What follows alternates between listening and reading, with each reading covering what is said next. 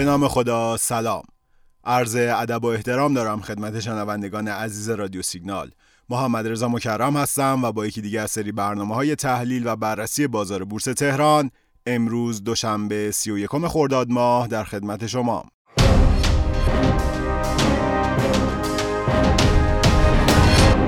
خب دیروز یک شنبه بازار با تقاضای خوبی شروع شد. طوری که در چهل دقیقه ابتدایی بازار حدود 6000 واحد رشد کرد. اما در ادامه عرضه به شدت زیاد شد و شاهد رفتارها و خروج نقدینگی هیجانی در بازار بودیم خیلی از این رفتارهای هیجانی ناشی از غیرقابل پیش بینی بودن سیاستهای اتخاذی در دولت آینده است فعالین بازار معتقدند اول برنامه ها و سیاست های دولت جدید باید مشخص بشه تا ابهامات کاهش پیدا بکنه و مسیر اصلی بورس خودش رو نشون بده. با توجه به اینکه چهارشنبه هفته گذشته 26 خرداد ماه عرضه ها در بازار شدت گرفت و تقریبا نصف بازار در صف فروش بود پیش بینی نمی‌شد شنبه و یک شنبه این هفته شاخص روند سعودی داشته باشه اما روند معاملاتی مثبت گروه بانکی و شیمیایی نشون دهنده واکنش مثبت بورس به انتخاب رئیس جمهور جدید بود. انتخاب آقای رئیسی می‌تونه امید دهنده این باشه که با اجماع و توافق بین دولت و مجلس کمی از ریسکای اقتصادی کاهش پیدا کنه. همونطوری که می‌دونین جناب آقای رئیسی از 12 مرداد 1400 رسما و قانونا رئیس جمهور ایران خواهند بود.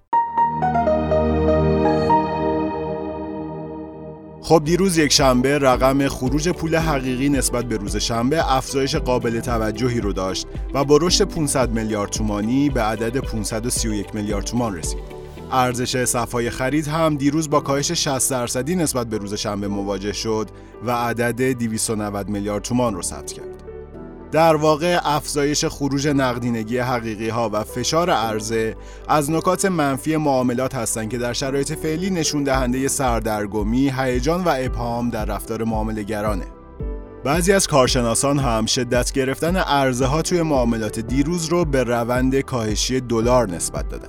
اما در واقعیت نوسانات دلار در میان مدت تاثیرگذار خواهد بود و نوسانات یکی دو روزه اون تأثیری بر روند معاملات بورس نداره. اگر یادتون باشه بورس در نیمه مرداد بود که سقف قیمتی خودش رو به ثبت رسوند. اما دلار حدود دو ماه بعدش در مهر ماه سقف زد که نشون میده بورس و دلار الزاما در کوتاه مدت اصلا پیروی نمی‌کنن اما می‌تونیم بگیم در میان مدت بورس از دلار نخ می‌گیره. خب امروز دوشنبه در آخرین روز بهار سال 1400 بازار با فشار عرضه کار خودش رو شروع کرد. اما نهایتا در پایان معاملات امروز شاخص کل بورس اوراق بهادار تهران با 42 صدم درصد افزایش به عدد 1 میلیون و 168 هزار واحد رسید و شاخص کل هموز هم تنها 3 صدم درصد رشد کرد. موردی که نشون میده هنوز شرکت های کوچیک بازار نسبت به بزرگترها وضعیت خوبی ندارند. امروز خروج پول حقیقی ها نسبت به دیروز 70 درصد کاهش داشت و به رقم 152 میلیارد تومان رسید. در پایان معاملات امروز خوشبختانه حدود 40 درصد بازار در دامنه مثبت قیمت ها معامله می شدن که نشون میده تقاضا نسبت به دیروز خیلی بهتر شده.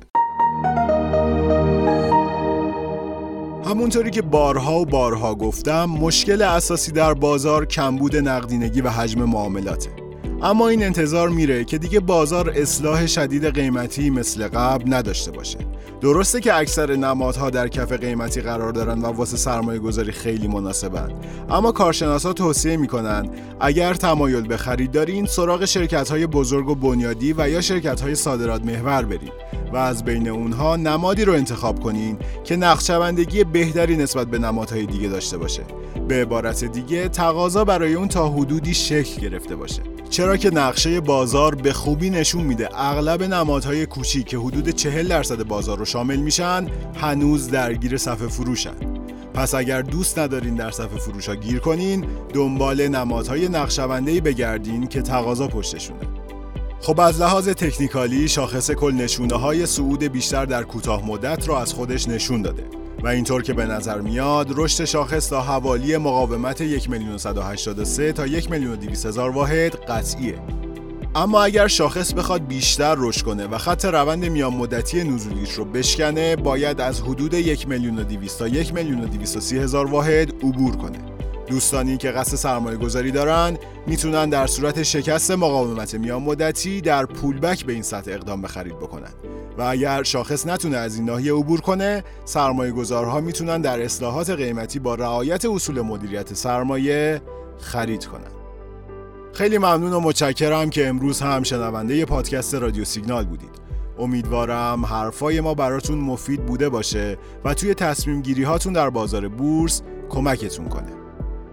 امیدوارم هر کجا که هستید سلامت باشید. روزتون خوش. خدا نگهدار.